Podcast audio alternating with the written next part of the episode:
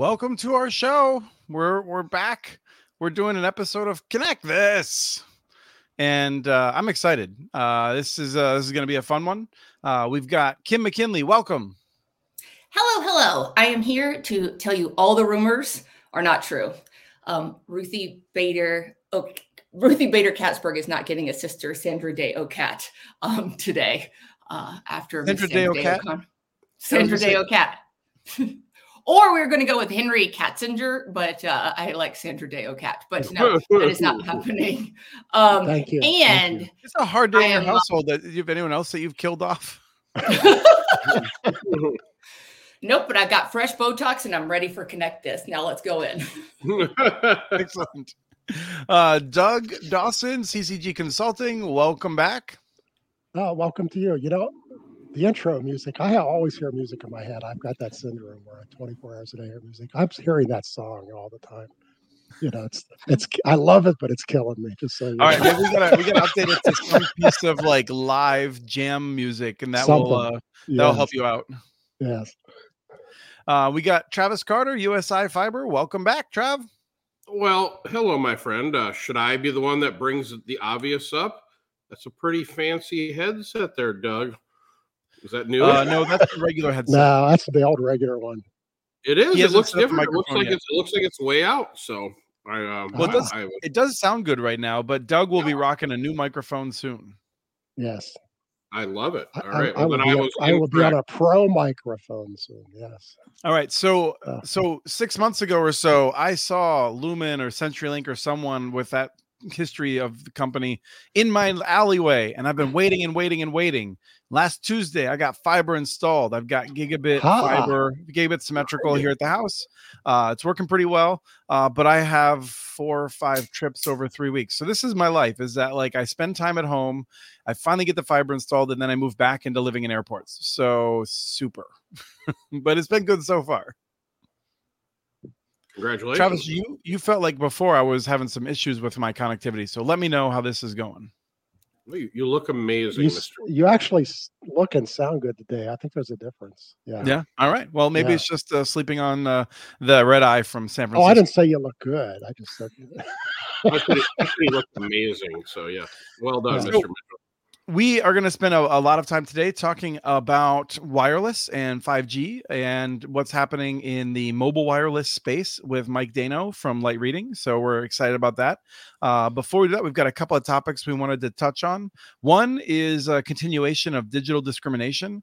And I just wanted to share that on communitynets.org, our colleague here at the Institute for Local Self Reliance, Emma, she wrote, I think, a really great article, which is uh, covering what the FCC is doing on digital discrimination and makes the provocative claim to some, perhaps, that we can regulate the heck out of ISPs and it probably won't get us all that much closer to uh, the world we want to live in with everyone having high quality access.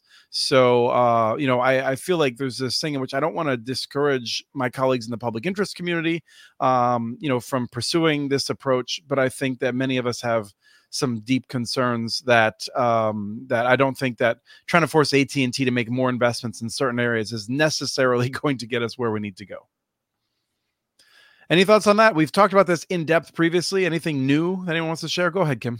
No, I don't think there's anything new, but I had an employee who is really not in the telecom scene actually ask about this. So it was interesting that this is diving down into uh, more consumer based uh, discussions than I've ever seen anything else in broadband. So I'm wondering why um, that's the case. Like, it's, it was just an interesting point.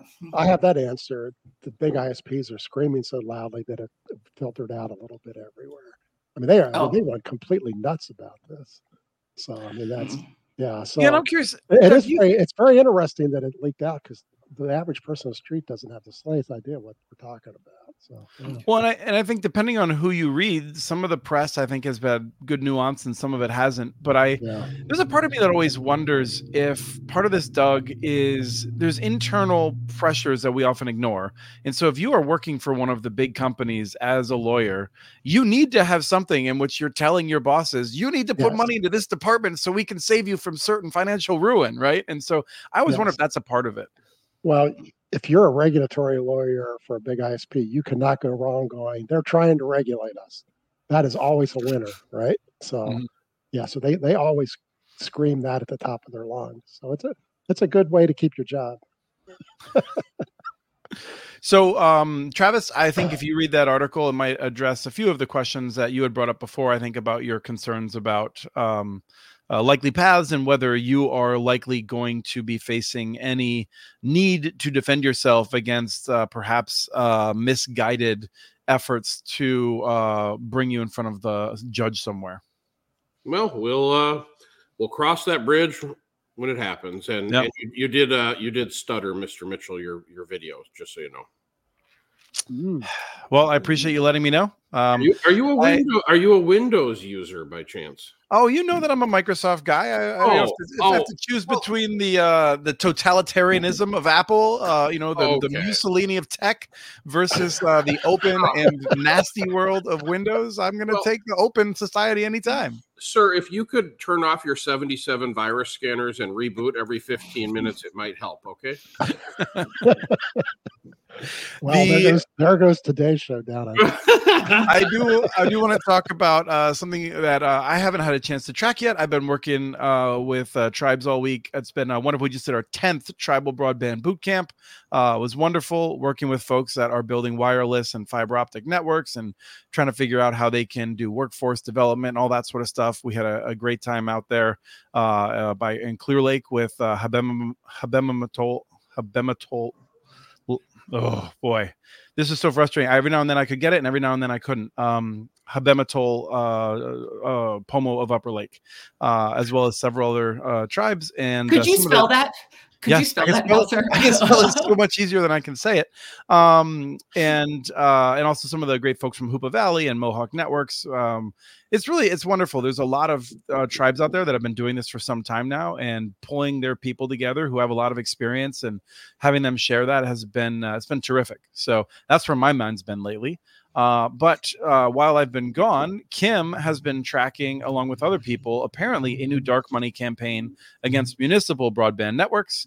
Uh, so, Kim, what is happening there?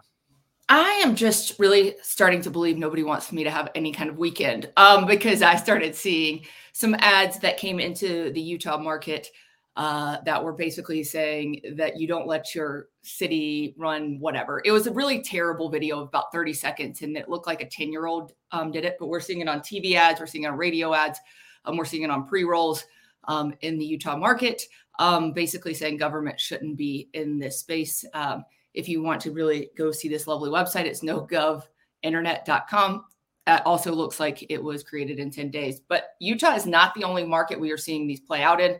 Um, I am a board member for AAPB, the American Association for Public Broadband, and we are seeing.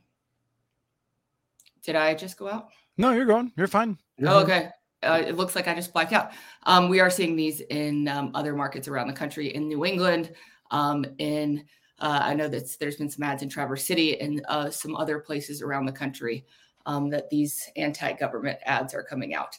Uh, I can now only say, on my personal opinion, um, it looks like it's dark money, and there is a specific ISP that a lot of employees have been looking at my LinkedIn um, from. So it is very interesting that both me and Roger, my boss, have had a specific um, uh, entity who's been uh, trolling our uh, LinkedIn's. So it's going Well- to be interesting to watch this. Ezra asked if there's a, a place where dark money campaigns are identified, and there's not, in part because of uh, fear of just giving them more legs and and further helping them spread the message.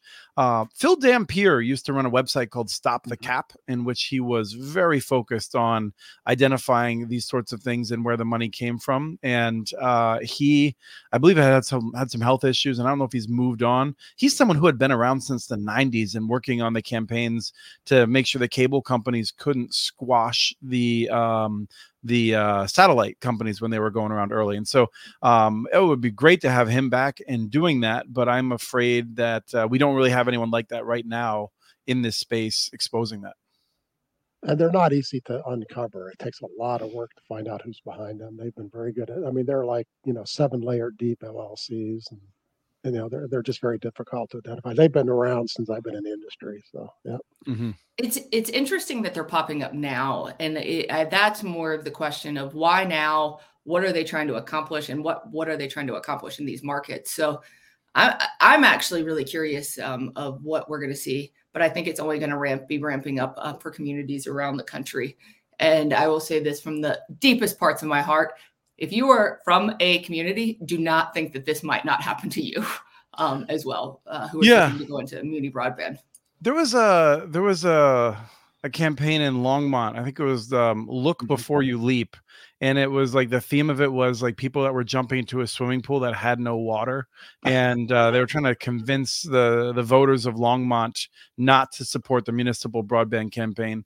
Uh, that the I mean, just for, as we go back to like 2009, the first vote in Longmont, Comcast actually swung that campaign uh, in part by paying uh, people to dress up like firefighters and had hold signs that suggested if you voted for the fiber network, you would be defunding the fire department. That did work. And then two years later, though, word had spread and people had a better sense of what they were voting on. And there were still people who voted against it in significant numbers, but it went from being 60 40 against to like 60 44. And that look before, I think I still have the videos somewhere of those ads.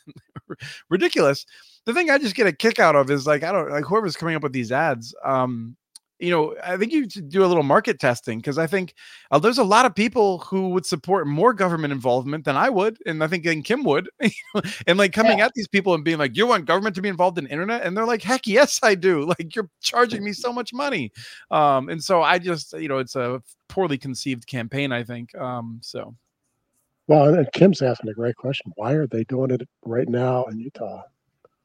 What's new in Utah, Kim? Really nothing new, right? no no Kim, you just I finished off another city though.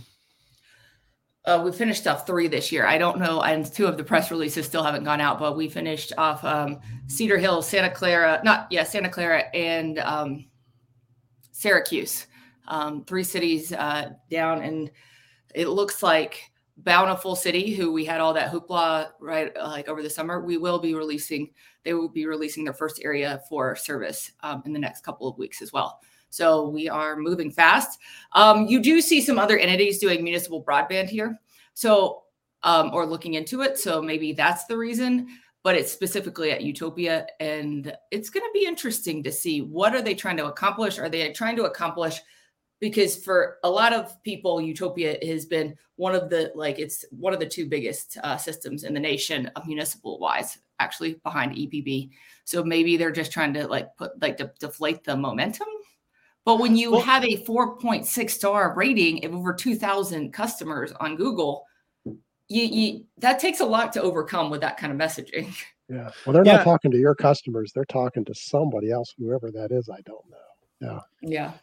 The the other thing is that uh, as we're wrapping up this conversation to move on into the wireless in a minute, um, I, I remember calling back. I was invited to Miami many years ago to speak at Metro Connect, which is uh, they always call it a C level conference. Uh, uh, people that run a lot of uh, the the telecommunications companies around the world, and they invited me to be a like a sacrificial lamb. They put me on a panel with a bunch of uh, these private networks, and we had a breakfast beforehand, and they um, kind of were grilling me about municipal broadband, and I realized that most of them don't actually have any idea what it is.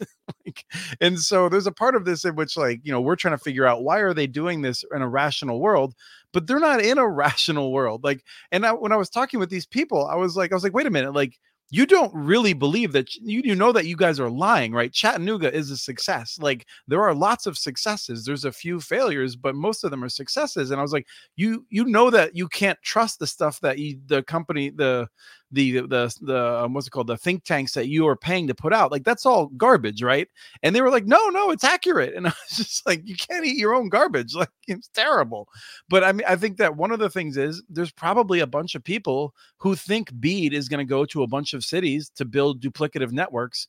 And uh, a I, I just say that because that's what they think and and I would just say that eh, there is no money going to duplicative networks from what I can tell. And B, um, what cities are doing is very very rarely duplicative. So, uh, but they are coming from that perspective, and they might you know think that they are responding to something that is uh, not about to happen. But why would advertising this in Traverse City, Michigan, have anything to do with me? I mean, it just that doesn't make sense. What they're Yeah, that ship has sailed. but, I, but I'm glad to see them spend their money. I mean, you know, drain it away. It's fine with me. So I they're mean, not, don't they're not changing networks. any. They're not changing anybody's mind. So yes. Don't, uh, don't so, build networks. Let's let's spend it on ads. I mean, that doesn't make any sense at all. Right. Like it doesn't. Right. But but these have been every two to three years, every forever. So I mean, they just you don't forget about them, and then one pops up again. So yep. Yeah. So we are going to jump into our special featured guest today.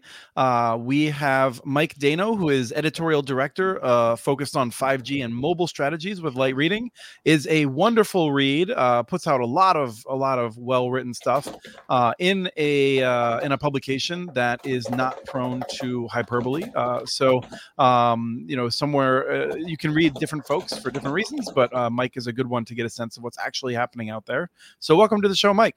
Hey, well, thanks for having me very much. And I actually wanted to uh, uh do a shout out to Doug Dawson because, Doug, I am a religious reader of your blog. Every day I log on to it.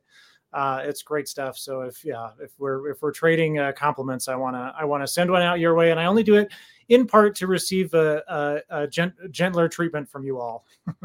well, just so you know, I read everything you write as well. I oh, well, thank you very much. So, yes. So, so, Mike, we wanted to start by asking you uh, kind of about like what's been happening. And so if if I set the stage on that, um, you know, I would say 2017, 2018, uh, started to hear, you know, these ideas percolating around government that 5G was going to change everything. We need to, to significantly change the regulatory structure. We need to make sure that there was enough spectrum for these big companies because 5G was going to change everything and uh, there was people like blair levin who i am very fond of who i think were out there saying no uh, this is not going to change very much at all. And there was other people who i think were pointing out that uh, 5g could in fact be very impactful but it would not be in the short term it would be in a longer term.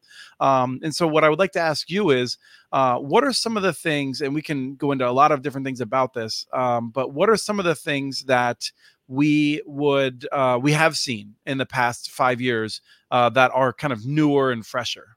Sure. No, I and right didn't uh, 5G change the world and usher in the fourth industrial revolution and uh, cure cancer and wash the dishes? I, I thought that that had already happened now. Yeah, no, I'm, I'm coming to you from a uh, mobile uh, vehicle which is remotely piloted, and surgeons from uh, somewhere in Australia are operating on me as we speak. Yeah, very cool. With yeah. a lemon drop, with a lemon drop like martini too. like yeah, yeah. exactly. Yeah, once 5G uh, gets me some mixed drinks, I'll I'll I'll be happy about it. But no, you're you're right right. There was tons of hype, uh, and broadly, it, it did not live up to it. And I mean, I think there's a lot of reasons around that, plenty of stuff to say about it. But I mean, I have a couple of big takeaways, you know, now roughly five years in, is that the the level of hype at the beginning was way too high. Um, and early 5G networks were pretty much garbage. Um, but uh, you know, just like all wireless technology, it's gotten better. Um, and even just this year, we've actually seen some pretty fairly impressive improvements in nationwide 5G coverage and performance. Um, and I expect that to continue through, you know, this year, next year, the year, years to come. It's it's just going to get better from here on out. So there was nothing uh, revolutionary that happened, but certainly evolutionarily, it's it's it's better now. And I think, and so you asked like, what's new now? What's kind of the new thing that we've seen? Um, I think the one that I would definitely point to is fixed wireless. Like I, I think um, uh, you can kind of argue the long-term viability of fixed wireless, but I think that uh, it, it, you really do have to acknowledge the the massive impact that fixed wireless has had on the U.S. market for the past couple years. I mean, fixed wireless has always been out there, but certainly 5G fixed wireless um, running over 5G specifically uh, has had a major impact on the market this year. And so, so we're that, not talking about like two guys in a truck using unlicensed. I think you're talking about like T-Mobile, Verizon Home Services. Is that right? Correct. Yeah, it's the it's the fixed wireless running on the mobile network, but being broadcast in a fixed uh, scenario. And uh, I mean, we've seen all the numbers from the past year. It's you know basically 90 to 100 percent of all new customers are fixed wireless generally. Have you gotten any feel for where those customers are coming from? I keep trying to figure that out. Yeah, I mean, uh, I think it's so. My understanding of fixed wireless is it's really a neighborhood by neighborhood story. So some neighborhoods have none, some neighborhoods have lots of fixed wireless customers. It's all based on where the capacity is in the network. And so, um, you know, the way that I think about it is, you know, so if you have a cell tower, it's pointed at the freeway. That side of the cell tower is completely devoted to mobile. It's mostly serving the people on the freeway. It's making sure that everybody can stream TV in their cars while they hurtle down the freeway at 60 miles an hour. But the other side of that cell tower, facing the other direction, might be devoted to fixed wireless. And so when you think about it that way, it's it's really just you know where people are, which cell towers have the extra capacity, and where those houses are in relation to the cell tower. And now, one of the things that I think is interesting is we're sitting here in 2023. You're saying this is sort of the year of fixed wireless. One of the things that I got from your writings and and others, um, I think more on light reading than other places, is that the manufacturers of the gear that does this they were expecting massive orders three, four years ago. And I realized that there was a pandemic, but I don't think that the pandemic disrupted this as much as some other things. Like I feel like we saw the same thing, which was a bunch of those vendors, I think, geared up to have a massive, you know, have those the three or four top carriers doing big investments in this and then didn't see it. Is that what happened? I mean, yes and no. Uh, so it, I think it depends on whether you thought that it was going to be the world's biggest, you know, uh, pay- payout in terms of buying equipment. Um, I don't think it was that, but you know, it, it is fair to say that all of the 5G carriers spent huge amounts of money over the past couple of years, but mostly that's on spectrum. They they bought a bunch of spectrum so that they wouldn't fall behind. You know, the, the amount of spectrum that a carrier owns is directly related to how fast their service is and how many customers they can support and what kind of services they can offer. So spectrum is critical. Um, but in terms of, yeah, in terms of overall spending on the network equipment, um, I think that uh, they did spend heavily initially. Um, but certainly this year we're seeing company, you know, the big suppliers like Ericsson and Nokia are have said, especially starting this summer that demand has cratered um, and they are just not selling the equipment that they expected to even even knowing that the spending would start to slow down this year there was sort of hints about it but i think the the spending slowdown was far more dramatic than anyone expected. And i think that's directly related to the fact that they're just not making as much money as they had hoped you know about mm-hmm. 5g it's just, it's just not paying off in the way that they had expected. That's not to say they're not making money from it. That's not to say that no one is using it. And that's not to say that it's you know it's not enabling new features somewhat. Um, but in terms of the you know the 5g bonanza has not happened well, and this is where, and I want to see if Travis and Kim have any questions. But my the observation I would make is that this is why I thought Blair Levin was so prescient previously, which was there's different ways of looking at this in terms of figure out make a prediction for the future. But from his point of view, he was always asking, where is the additional revenue going to come from? Which what part of the United States has people that want to spend a lot more on mobile wireless or on the fixed wireless? And I think the uh, the sense was that people, most people, would not want to switch to a mobile uh, sorry, to a fixed wireless package in their homes, um, and that no one wants to pay more per month for their mobile subscriptions, and so that there was always too much hype relative to the expectations of revenue. Yeah, and well, I think and, we, and we've seen that in other places. Korea did exactly the same thing, and nobody bought it.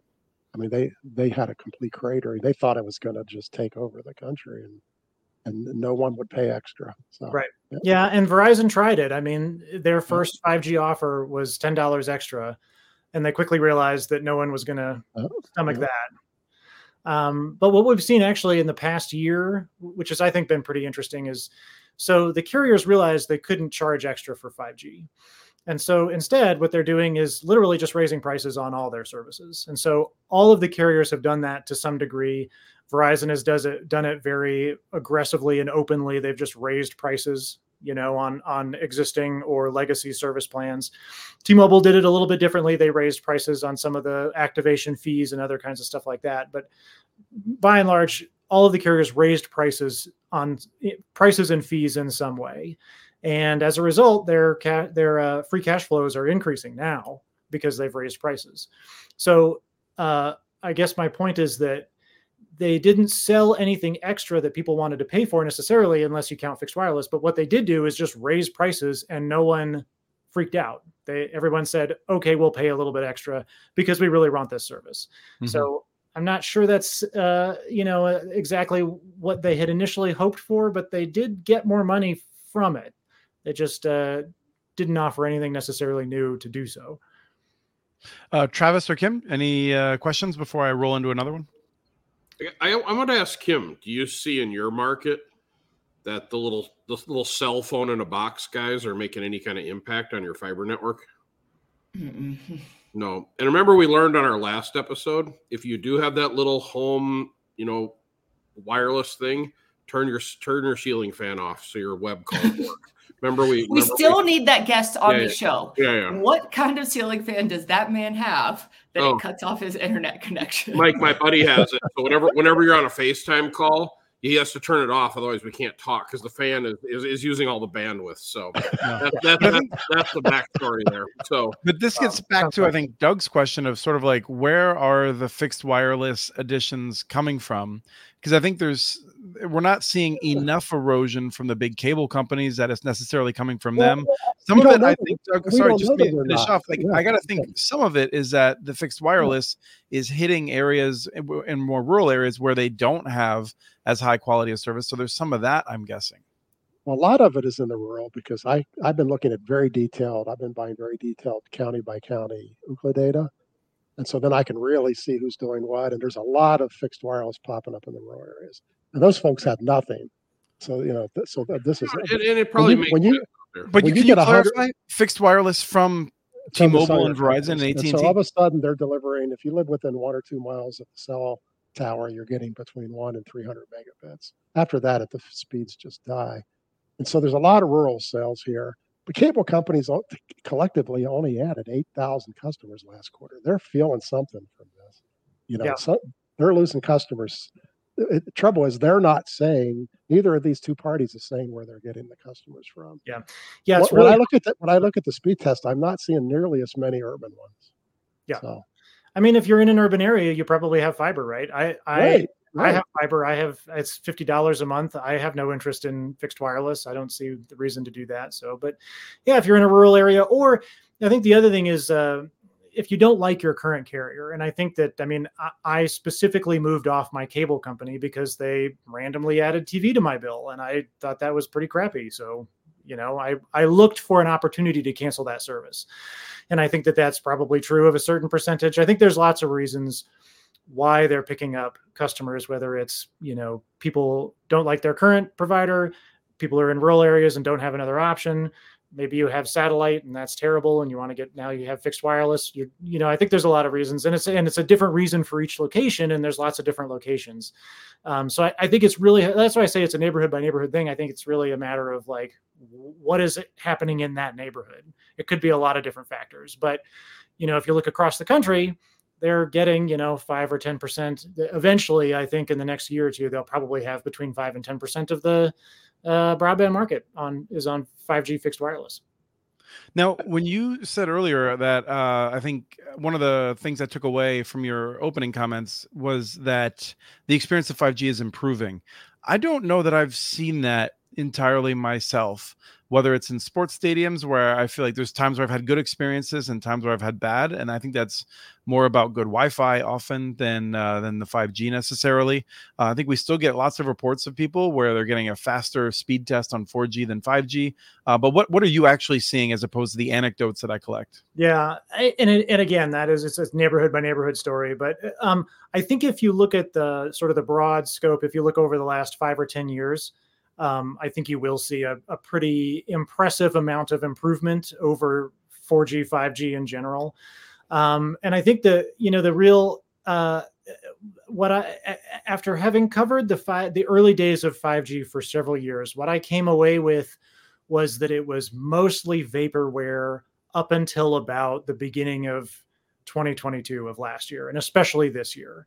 Um, and the reason is is because uh, they they tried to do millimeter wave first. So 5G over millimeter wave spectrum only works in tiny little areas inside of stadiums or in downtown areas, and it does not cover cities. And so for the first couple of years of 5G, there was basically less than 1% of the US population could even access it. Uh, and so that was the first version of 5G. The second version of 5G was over the low band spectrum, which is the same spectrum they use for 4G.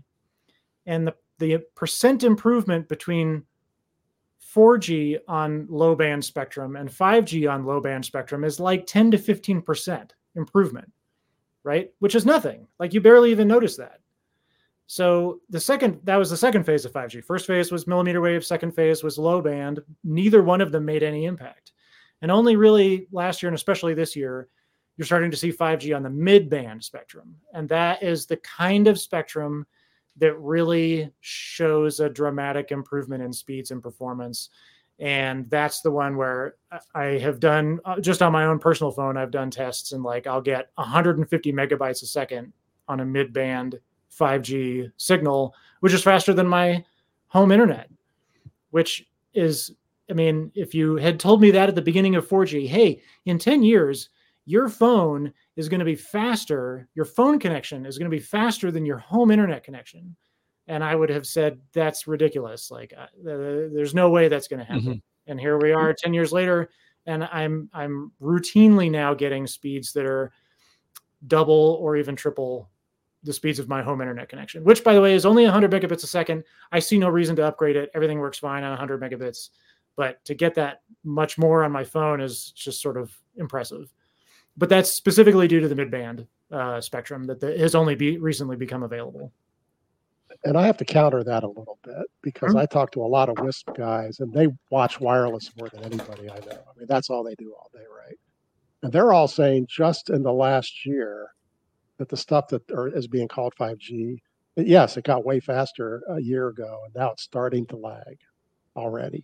And and I, and I think that there's a good reason for that in that um, quite honestly, they've been too successful. Part of is that they're using that spectrum for the fixed wireless guys, so they're draining their own capacity, and and and every year, total wireless usage on cell phones climbs twenty percent. I mean, that their big problem is they can't keep up with growth on the wireless networks. Mm-hmm. Look out three or four years and they're in trouble again. Except that they're going to put out C band now for another fix, but it's tough to be a wireless engineer because every couple years demand catches up to capacity it's a, yeah, it's a, it's a rough world. And if you so, really, if you think about the the problem that they're in, uh, which I think fixed wireless really highlights. So, so let's say you're selling. So let's say you have a really fast 5G network, and you sell. So you have and you sell smartphones, right? You have mobile services, and people pay maybe sixty dollars a month for that, right?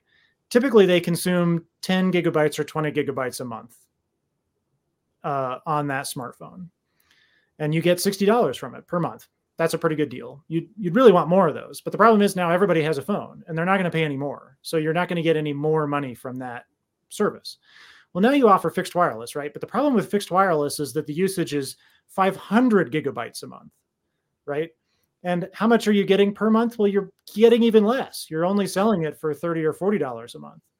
So the usage of fixed wireless on the mobile network is 10 times that of a mobile smartphone, right? But the revenues are actually less than what you would get from a smartphone yeah. customer. So the the economics are basically awful for fixed wireless in general compared with smartphones.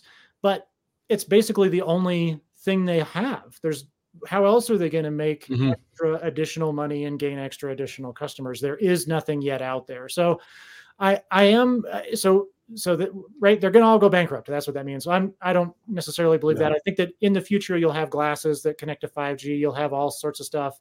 I i do think that that will happen but it's going to be a while.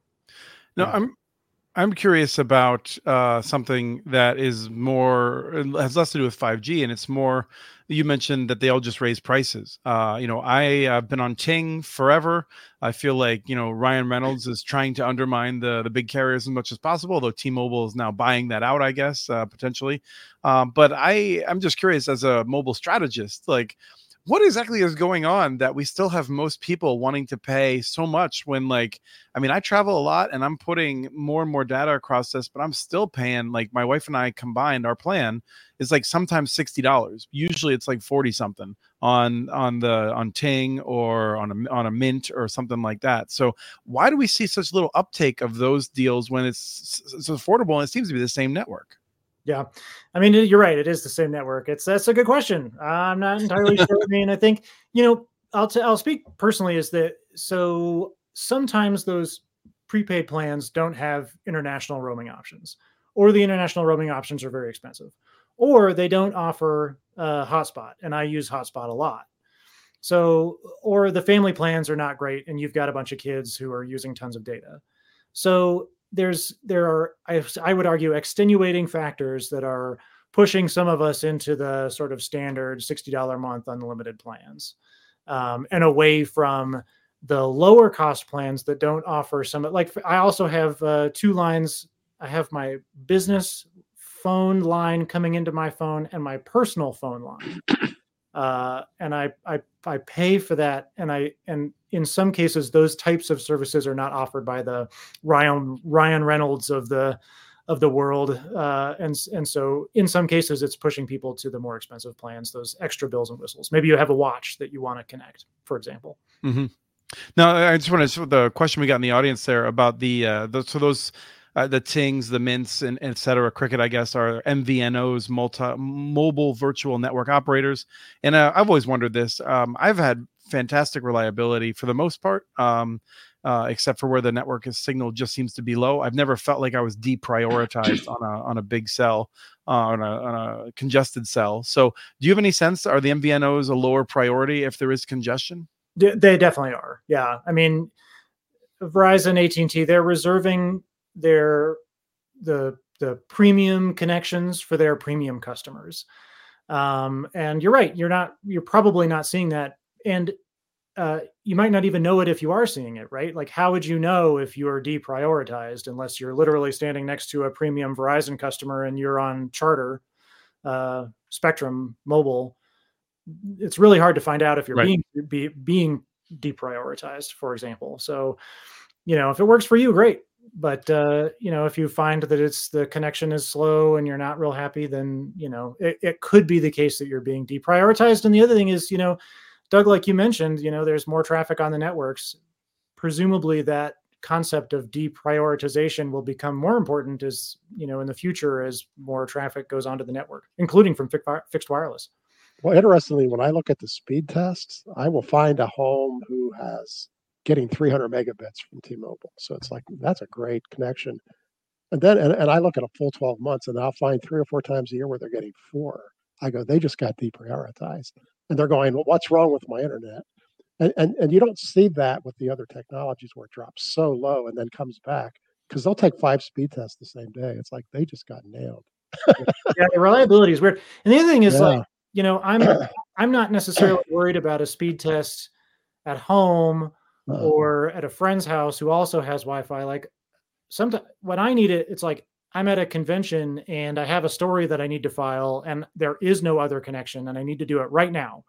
And so in that case, you know, that's a there's a lot of traffic at that location anyway, but I'm I want I want to pay for the better service because in that situation I really want to have it, right? Like I I don't want to be deprioritized. I want the premium service that is going to work for me in that super busy convention center. So, but you would uh, care a lot if you were buying the fixed wireless at your house. Yes, yes. Fixed wireless yeah, I mean, is a much different scenario. Well, and, yeah. and I'll just note that I, you know, have said two conflicting things. And one is that um, I feel like I hadn't been deprioritized, and the other is I have a bad experience in sports stadiums. So, uh, I don't know. It's hard to know. Now, what would be great is they just not to, not to mention, Chris, that you're on the deprioritize this guy list, just so you know. So. right. Uh, I've written enough about Verizon that I'm sure I'm being deprioritized at, right. from right. from uh, not not that I subscribe to them, but uh, yeah, if they could, they would.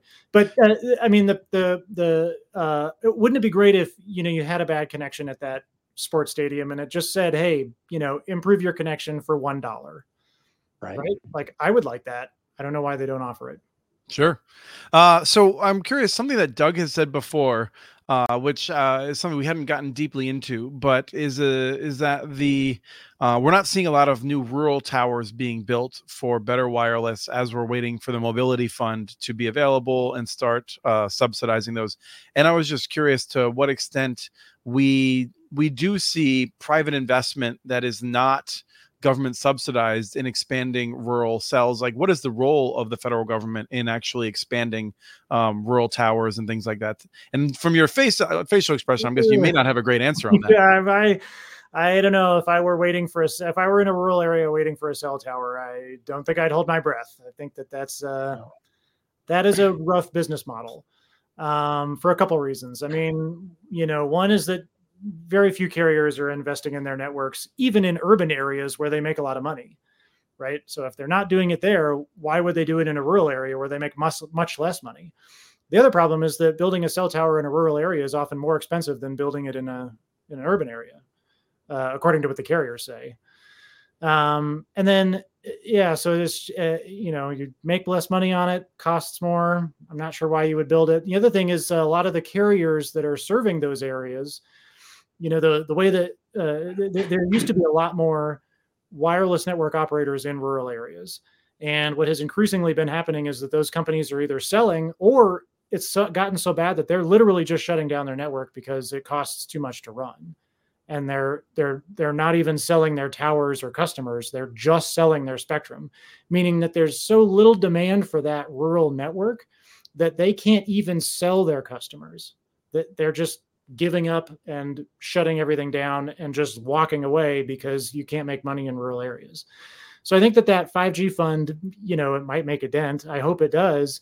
I think that offering 5G in rural areas is probably one of the hardest telecom business models there is. And here's the other thing too, uh, is that you you guys are probably aware of the whole uh, uh, 5G from space thing that they're doing, which is uh, it's called uh, direct to device or supplemental coverage from space. Uh, SpaceX is doing it. Um, a couple other companies are, and basically, it's it's literally just connecting your fo- your cell phone to a satellite in a rural area where you don't have a cell tower or a signal. And so, if you so that technology does work, there are a number of companies that are going to offer it in the next few years so if you had that opportunity, now the speeds are very slow. It's not like you're going to offer Netflix over that connection, but you'll probably be able to text, you might be able to make a phone call, depending. So if you knew that that technology was coming to cover those rural areas, would you invest in a cell tower in a rural area now, or, would you just wait a couple years, knowing that there's going to be a satellite to do that anyway? Yeah, because I mean, this is one of those things that I feel like people don't always appreciate is that even if you only take 10 to 20% of the market, that's enough to kill the economics for someone that might be providing a, a better service in the area that's terrestrially based. Right. Now, well, I'm, I'm curious. The math about, is, I mean, there's broadband on a cell tower is only two to three miles, and, and voice is about six. And in any rural area, that's not very many people. Even if you got them all, it's not very many people. Yeah. So, yeah. So I'm curious about something that gets into questions we've had from uh, um, in the chat, and uh, I remember a conversation I had with Tim Nulty ten years ago when he started building out the, um, or they're in the midst of building out EC fiber in Vermont. Uh, you know, anyone who knows anything about wireless in Vermont, nobody likes towers. Everyone wants better wireless service. It's a big conundrum. Um, but uh, at that time, when they were running fiber up and down the roads, you know, Tim expected a future in which they would be putting like femto or pico cells uh, just up on top of the the poles that they had, and that they would be offering some kind of mobile uh, solution there. Um, I, I, don't hear anyone doing that. I don't know what the feasibility of it is. Is is that uh, something that is possible? Um, what's going on there?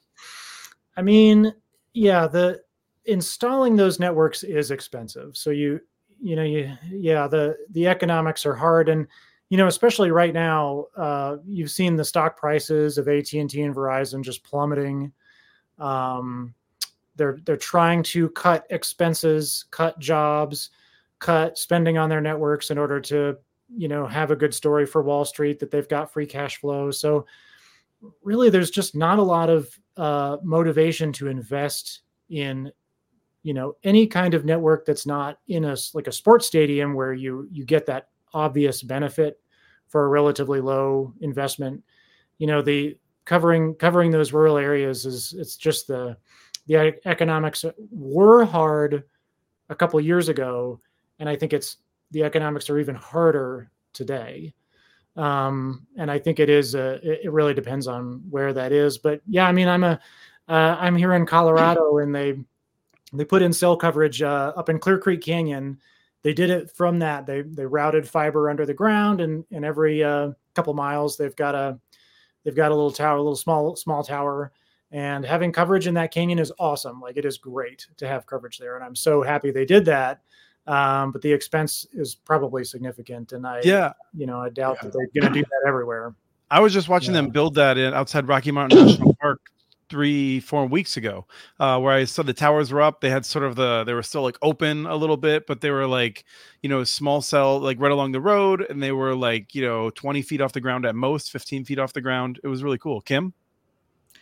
So you're in a national park, Christopher. No, I'm on the road leading to a national park. Oh, okay. Because I was like, that's not what I usually look at when I'm like in a beautiful area of look at that beautiful cell tower over there. Isn't it magnificent? I was just um, No, it was South of Wondering. Park, and they were, you know, I mean, they're not attractive, but it's like you're on a road. It's like uh, it's beautiful around you, but nonetheless, like I mean, like the roads are, ro- the view is already spoiled by the road. So throwing some towers alongside of it that are like 20 feet tall, it's not that.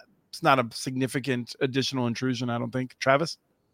Well, if you break down, you'll be happy that tower's there. So, you know, Yep. Yeah. I've spent the last 50 years as I drive looking up at Paul's. My wife Yeah. hates me. just so you know. and look how cool we are. And look how cool we Um, are. Yeah, I don't know how much, uh, but this is a very common thing. Take a picture of this. Take a picture of the quick Karen. right. Mhm. Um, but you know, th- to answer your question, those boxes on those little towers are not cheap. They they thought the price would come down and they'd be reasonable. They're still using, they're building a couple hundred thousand small cell sites a year, but they're going in very very congested downtown stadiums, and an awful lot of them are going on top of business buildings, and they beam it down inside the business building. So they're they're not putting them on streets like that was the big promise. It's just not happening. So yeah. And I, I think Ezra was asking a question that is similar to what I was asking, which is a little bit um, different, which is, um, you know, that um, would cities, if they were trying to do this, would there be a partnership? And my impression is the big companies just they don't want to make little tiny partnerships like this. Like maybe it would be with a, a Crown Castle or someone like that that might be there. But I just feel like it's one of those things where I feel like if we ignored the transaction cost, it would be great. But there's just enough like problems of making those arrangements that it doesn't happen. That's my impression.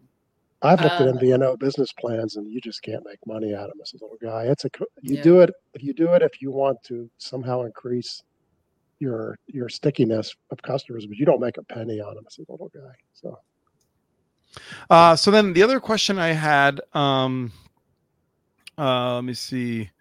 Um, oh, the question about the overall. Um, I listen to The Verge with Nilay Patel, and every now and then he just goes off about the the fiction that is Dish as the fourth network, and how Dish is just like blatantly lying, and it's hilarious.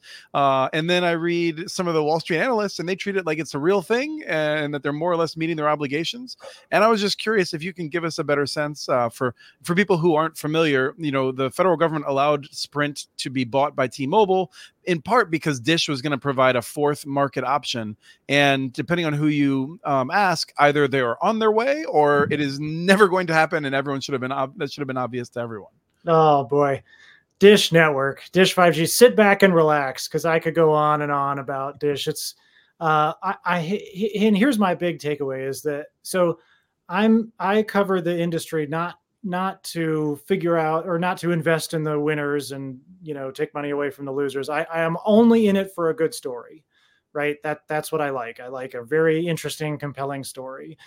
And Dish is the most interesting and the most compelling story uh, in the industry because you're right. Like, you know, you could say that they're failing and they're a disaster, or you could, you know, cup half full. Like they did build a network and they are offering services, and it, it really depends on how you look at them. And I think, again, I'm I'm looking at it from the angle of a story, and it's a great story. It is an underdog story. Like if if if Dish is one thing, they are an underdog, and they so you're saying that the final chapter hasn't been written. That's what I'm Final chapter has not been written, but boy, they are teetering more closer and closer to bankruptcy than uh, I think that they would like. They'd like to have a, they'd like to show some wins, and every quarter you kind of hope for them because they're the underdog. And come on, guys, you can put, you know, pull out some, get it some more customers, find some growth, and every quarter it's just another disaster. So, I mean, we'll see if they are successful. But I mean, so, so, so the takeaway is that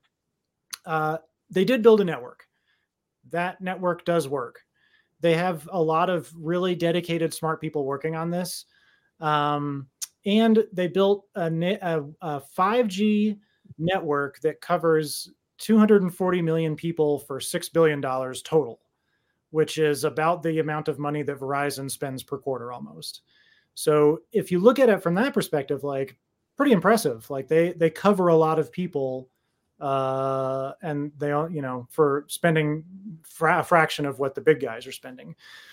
The problem is that they hard, have hardly anyone using that network. It's very unclear whether that network actually works well, um, and they're they are losing just thousands of customers every month. Um, so, you know, it's it's not looking great, but uh, it's it is a very interesting story. Doug, is there anything you want to add on to that? No, it's the biggest head scratcher I've ever seen because now they made some early bad technology choices, and so it took them longer to roll out there because they, you know, they went with Open RAN and it wasn't ready. But, but yeah, they have. I've only talked to two or three actual customers, and they said that the, it's not good. So you know, so the few little people I've talked to had problems with it, and that's never good. Um, there's no reason that you know they're not spending any money on ads. Have you ever seen a, a dish ad? I've not. So yeah, I mean they they really it's it's pretty crazy, but they they kind of just got started. Honestly, they yeah. just when the new iPhone came out, they have a, a, specific plan for that iPhone. It's a pretty good deal, honestly. You get a, a brand new iPhone for no trade. You don't have to trade in your phone, your current phone, to get that new iPhone. You just get a free iPhone and then start paying your monthly bill. So it's it's actually quite aggressive if you look at it from that perspective. And that just started about you know two months ago.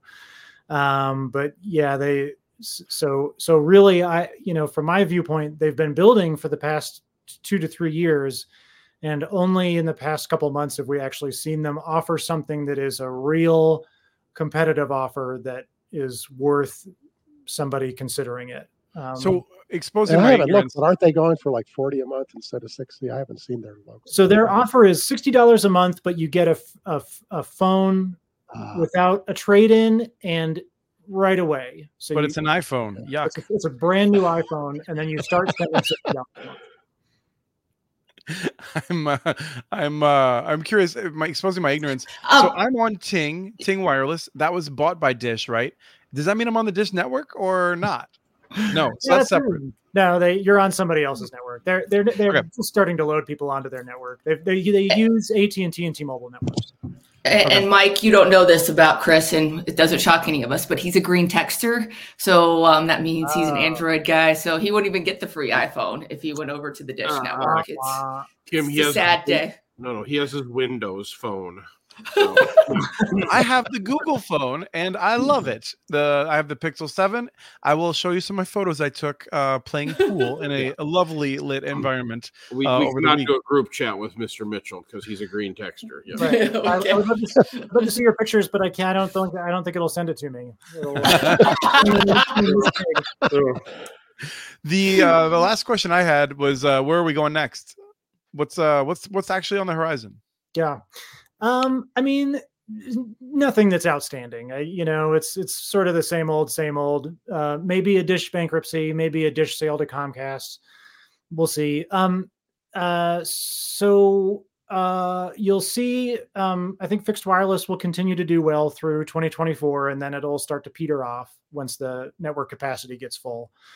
Um, and then I think what is it? There's a couple of things that I think that are interesting um, but not material in any way. So there was a thing that they announced uh, just about a month ago. It's like a, it's a little pin that you wear on. It's like it looks like the Star Trek communicator. I don't know if you remember that. It's pendant, like, right? And it's from yeah. some some of the Apple folks, I think. It's really kind of neat because it's got a camera that looks out, and then it has AI that you talk to, and then it has you hold your hand in front of it, and it broadcasts the the screen onto the palm of your hand so that hmm. you can see it that way. So it's not a phone at all, but it does a lot of phone stuff. And anyway, it's just like I've never seen anything like it.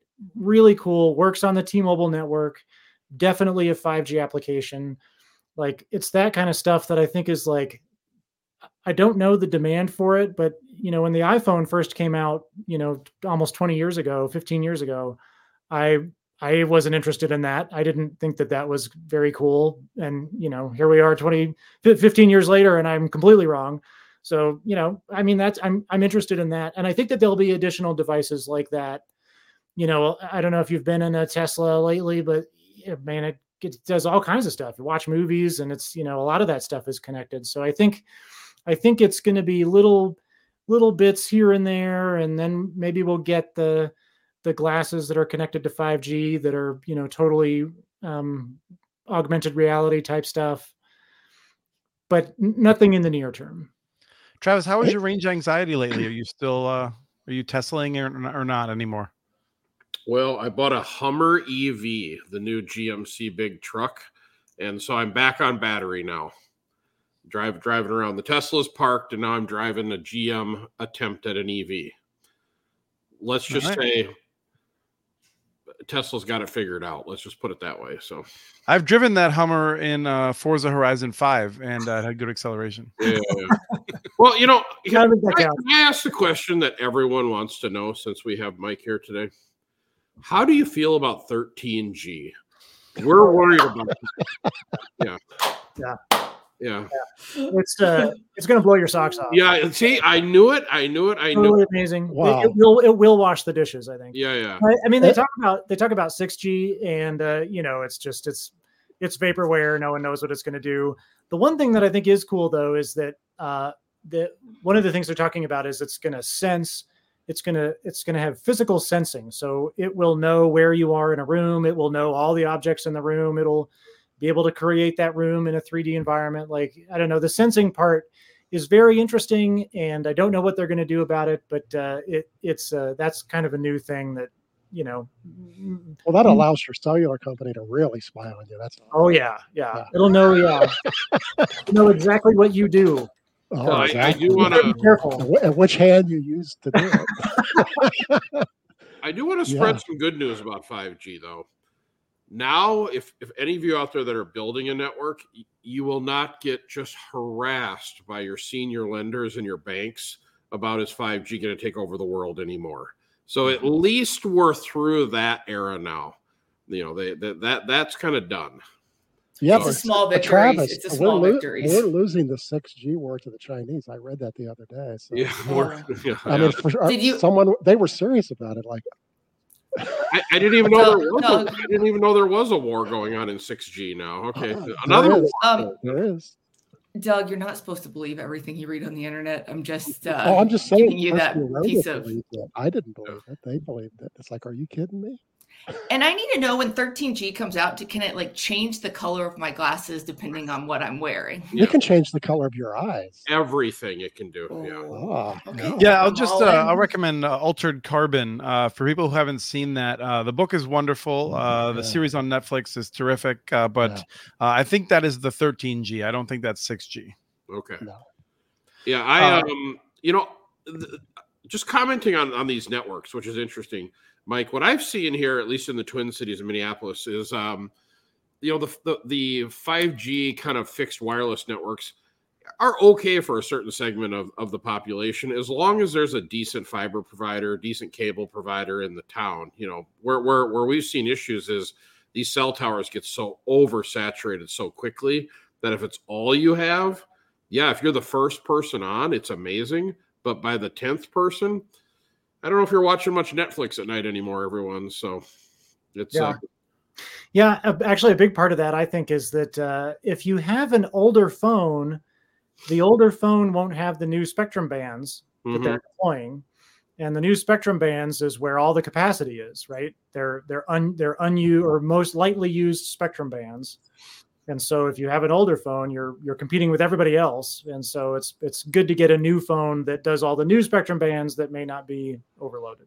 Do you have uh, a sense of how many megahertz each of these providers has out there in production?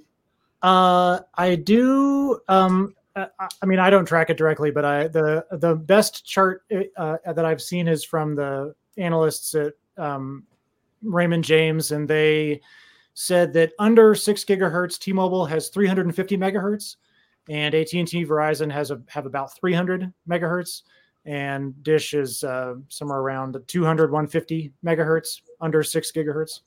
So, Doug, you've run a wireless company before. You can just simply do the math, and you can determine how much bandwidth that is. Yeah, It- yeah. It's, it's not. It's not a lot. But I, I not a- think that's it's not, it's not a lot when you look at in an urban area. Yeah, yeah. Correct. but that's where Yeah. The small cells really matter i gotta think i mean you, there's a Right. world in which um, if we ignore reality this is a weird way to start into That something would be this show, There's a- isn't it? I mean, what I'm saying is, is that like you, if you have 200 megahertz, you could actually kick the butt of someone with 300 if you have a ton more local towers. Yes, yes. ultimately. Yeah. If you, And I have this se- serious question on this, guys. You're you're like interrupting my very serious question. Oh, I have here it comes. So, okay, you ready? You ready for this? So, is this where the chill part came into Netflix and chill when you couldn't get onto the Netflix with your connection? exactly. Yeah. I just was wondering. Interesting Uh, question. So if you're actively I don't know. dating, yeah, get get get five G because you can. Yeah, well, that's, yeah, that's You great. could- Hey, while I'm it's sorry. buffering, Yeah, yeah. yeah. just, I, I just had a question. Thank you for Right. answering it. Yeah, yeah. well, I am. I mean, related to all of that, I do want to ask you, Mike. Um, is there a future with uh, the spectrum that's available and and likely to be forecast to be available, where um, the mobile uh, I'm sorry, the, the fixed wireless on the mobile networks could actually serve a majority of people in uh, in the city.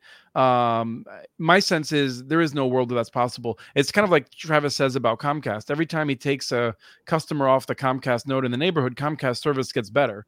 The mobile fixed wireless is only going to work as well as most people are not using it. I'm assuming. yeah, that's a good. It's a good way to look at it. Is it's it's best if unused. Um, yeah, I think if everyone's Netflix and chilling on uh, fixed wireless, uh, yeah, it's not not going to be great. But yeah, yeah, overall The capacity. population goes up, though. The population Yeah, goes up. So, Sell more phones. population. Yeah, but yeah, the overall overall wireless capacity is, you know, a fraction of overall wired capacity. Um, but that's there's things that you can do uh, on wireless to increase capacity. Obviously, you can add more spectrum.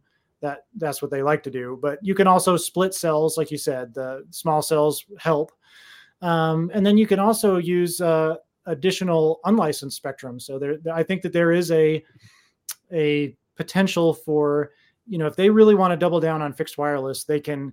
Um, there is a, a potential for them to use the six gigahertz band as a capacity band. The, the which which which band was that? The unlicensed. Here we go. Was that When did that happen, Mike? the six gigahertz? Yeah, was that Uh, any administration that that came out in? See, see, this is a loaded question. Uh, I'm yeah. just curious if that's a new available thing, and that's like This a is- thousand megahertz, isn't It's like it? a thousand megahertz. It's I mean, big. That is genius. Whoever did that. the part of me that loves this is that like it's just that Travis imagines that I think nothing good happened during the uh, Pai administration, but I, I I've said before like and, and though Pai did it in ways that really uh, I think were harmful in some ways to tribes, uh, the tribal priority window at 2.5 gigahertz is huge for tribes, and uh, others were not willing to do that. So I will give Commissioner uh, Chairperson Chairman Pai uh, his due for getting some decisions very right. The most Yes. significant FCC decision in our lifetime. Not Yeah. not even true. Carterfone, man. You well, were you alive for Carterfone? Maybe not, Travis. How Was old? that in the Woodrow Wilson administration? yeah, yeah. So I mean, if we go with Doug's lifetime, it's a much wider Yeah. selection. Mike, if you ever Uh, argue I with do. I do want to let you know that I missed the telecom Act of 34 hours. You- oh, this yes. All right, so Mike, if you want to stick around, we've got ten minutes left, and we're going to talk briefly about whether or not um, it is better to have internet access or not. Um, Oh, but uh, if you want to take off, you also can, you should feel free. All right. Yeah, I, I have, unfortunately, I do have to go. But thank you so much for having me today. I really appreciate it. Thanks, Oh, Mike. Thank you. It was Yeah, thanks. Mike. awesome. Really That was wonderful. it. Yeah, yeah. Take care. Thanks so much. So yeah, So uh, I saw something that just uh, it happened at a time in which uh, I was very vulnerable to it because I've just uh, you know uh, you're scrolling through Instagram as you're waiting three hours for a flight, and um, and uh, one of the comics that it popped up for me on the reels uh, was talking about how uh, Gen Z and uh, millennials are going back and forth about who has it worse, and it's so hard, and they're inheriting a despoiled planet where nothing works, and this and that, and and I was just super super angry. Uh, and then I saw an article in the Atlantic about how it's really great to not have the internet in a house, and uh, I was just livid, and so I just wanted to share for a minute that like um, everyone who thinks that we are living in a spoiled wasteland or about to go into it should uh, read uh, a biography of someone who was born in the 1800s and uh, get a sense of what life was like then. Um, and I will unequivocally say that it is better to have internet access in your home, and then as a privilege, you can turn it off if you want to. Uh, but uh, this is ridiculous. Uh, anyone else want to want to get off you, my lawn you have to think this Chris, these people didn't know the world before the internet. So they didn't know what didn't exist. So, like for me, I work in this industry, but I'm a little bit of a hippie and I only have one TV, one computer. I don't have a lot of gadgets in my house. I have a lot of um, other things connected, like smart sit, like smart home stuff.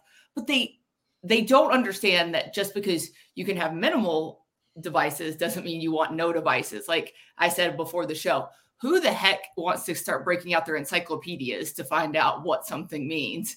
And uh, and how often do you update did your parents update your encyclopedia set? I think um, mine was 10 plus years old when we had it and half the crap you couldn't even find in there or where to look for it. So there's some benefits i think the younger generation just doesn't uh, even understand what they don't understand Well, and they're missing the big picture because every business you buy from, every government you work with, they're all massively using the internet. And, things wouldn't show up in your grocery store and there wouldn't be things for you to buy outside your home. Businesses have gone purely online. I mean, the every uh, it's amazing For inventory management for, and things every, like for everything, for timekeeping, for accounting, you name it. They do everything online nowadays. And it's like, and do they have a job outside the house? Because the company has certainly gone online unless they have a, unless they are a hiking guide. So, um, and even that's online to find clients. So, you know, it, it is a privilege to be able to turn it off at your home. And, and, you know, I don't even know if I could do that anymore, but it would be an interesting day. I have so we've gone through situations where I haven't had it, and I just I was in, a- I traveled was in a place without it. I've traveled mean, places this week it, I was yeah. struggling, and it was very slow, and it was all, a number of things. Were, oh, I'll just quick, I'll just quick. Uh, no, uh, I felt like uh, my hand was gone. Travis, I- I can't even believe we're having this conversation. So, are you saying no internet? Yes. Yeah. Well, we grew up. I mean, we grew up with no internet, and we didn't know what we didn't know. But I'm gonna tell all you young kids out there, it's way better now. Yeah.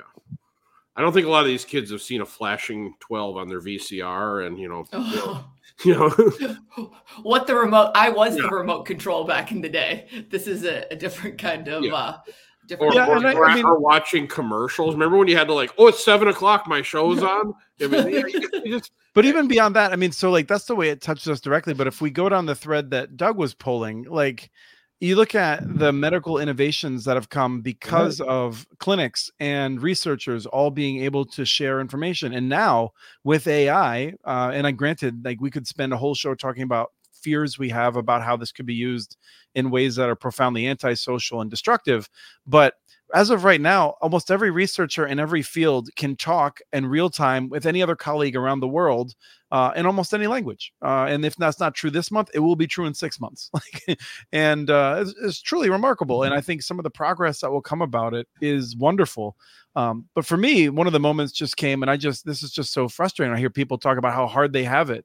Um, you know, Chuck or Chuck Norris. Chuck Norris, um, different Norris, George Norris, uh, populist in a, in a great way, uh, who um, helped make uh, a number of the policies that allowed us to electrify the entire country, among other things. Um, his uh he he lost multiple children early on in their lives. Uh he lost his wife who was pregnant uh when their carriage went on too fast of a bumpy ride uh you know in the in the early 1900s i think it was and they had to move on. I think he spent like three weeks near death because of a dental extraction that was like not working out well. And i just like i just i have no patience for people who are gonna be all like things aren't perfect.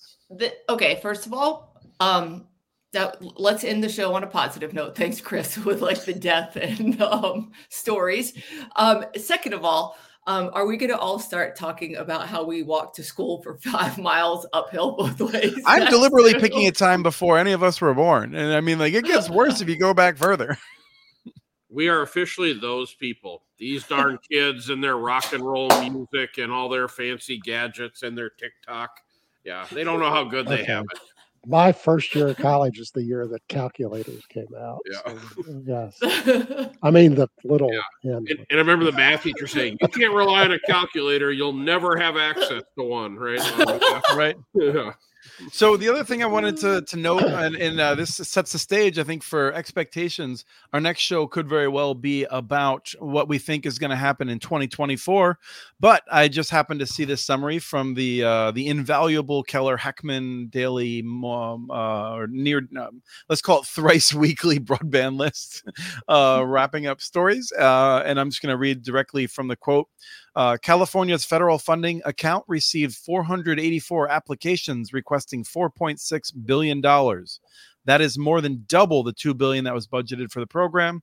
If you go to Wisconsin, 124 applications requesting 221 million from the state's broadband infrastructure grant program. That has 42 million available. So 42 million is available from the capital projects fund and it got 5 times the number of requests. And so as we are talking about our frustrations and the challenges of this, I think I would just put a stake in the ground that we are better off um, that we have these programs available. And I think that in nearly every state, and I might even say every state, we will see more money applied for than is available from uh, these BEAD programs. And so, as Travis says, he doesn't know who's going to go for this money.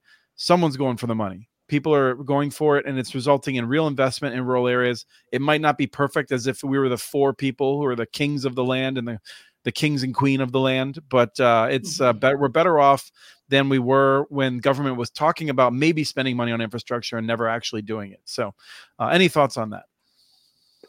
We like your speeches. That was that's, Well, I, I would love to see the list. Yeah. Because I'd love for Doug to walk the you know walk through the economics of it.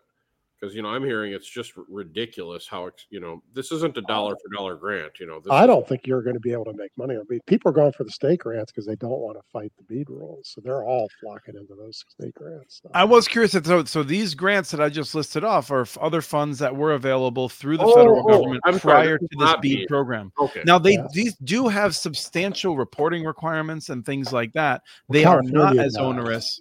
California does. Most of them are not as bad. California is, but yes. So, Okay. So Well, but California is also giving you 100% of the money, and so Yes. Yes. Well, that's just so we're clear, Chris, what you just said was not BEAD. that These is were- not yet yeah. BEAD. BEAD is Oh, not yet available. Okay, got it, got it. This just this just made me think about you know a prediction. And so, Travis, would you be so bold as to suggest there will be multiple states in which the state does not get, in which there will be more money available than there are requests for money available? Do you think that will happen? With BEAD. Yes. No, no. I think I think the incumbents will will will soak up all the dollars.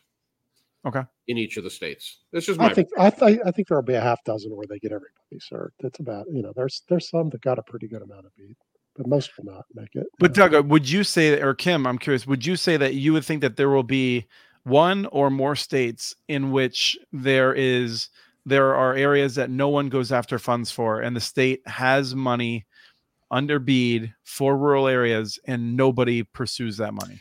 Absolutely. I think there's going to be areas like that because there's only little pockets that would qualify. So if there's only a little pocket of like 10 homes or whatnot, and there's nobody there, and there's not enough mm, like money or whatnot or resources, or do they have anybody to maintain the network down there? I absolutely think there's going to be areas that nobody goes after. Hey, the state of Georgia BEAD rules this you have to file for a whole county. They may have no one apply for BEAD there, including Comcast and AT and T. How much did gonna go- Georgia get? Uh, about a billion. They all get about a billion. Yeah. So which is The, interesting. the more blue they were, the more they got. well, Yeah. Sorry, not the more blue, the more purple. Sorry, I done- ruined that joke. Um, the uh, it did seem like states that were more up for grabs in the elections uh, got more money than was forecast. So Go hold ahead, on, Travis. Did, did Rhode Island get virtually the same amount of money as like? everybody No. gets hundred million. Okay, Rhode Island got like a hundred million and change. I think New Jersey similar. okay. I think I don't remember what it was, but it's like Missouri got like 1.6 billion, but like Kansas right next to it, what got like 400 or 500 million or something like r- remarkably less for the land size. And Utah got 300 plus million. It's a very just interesting how they split the money up. Utah only got 300 million because you built all this stuff.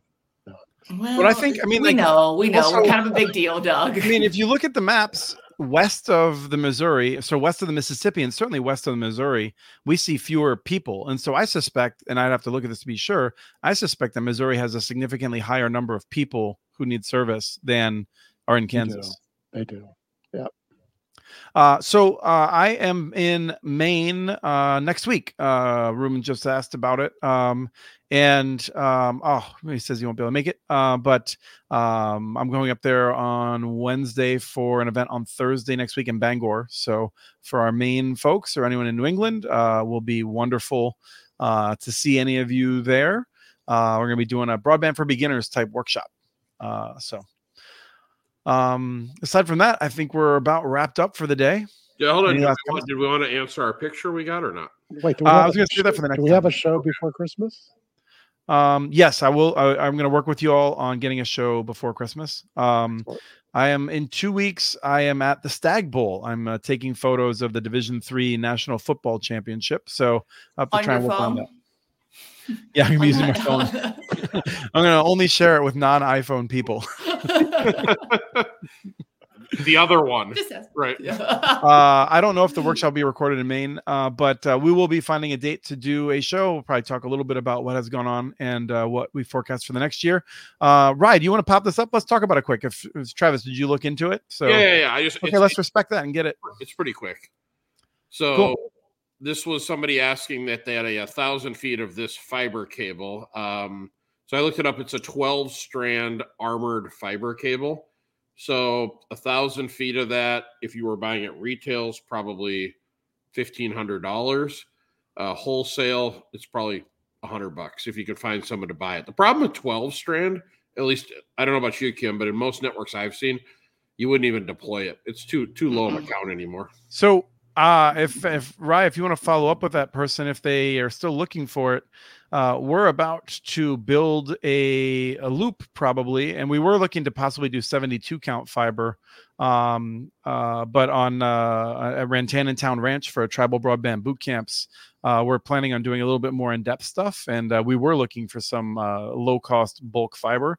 Uh, so Travis, you and I can talk about this, but I don't know if anyone else here uh, has tail ends or things like that that they would like to um, d- uh, contribute to a tribal broadband bootcamp. We're going to be building a ring around 35 acres as part of a teaching tool for uh, different groups that come through. Uh, there you go. Yeah, real ends would work. Cool. All right. Well done. Nice show, guys. Nice show. Wonderful to uh, be with you all. Thank you so much. Kim, what's up? You just unmuted. I saw. I was just gonna say bye. Just being ready. I was So- being ready.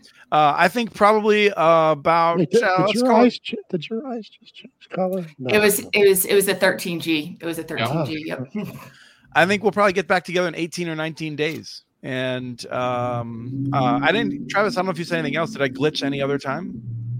Uh no, just once for me, but um just I. I do want to let you know Addams Family is repaired, so you are welcome to come back over and put the high score back on it again. So Awesome. all right.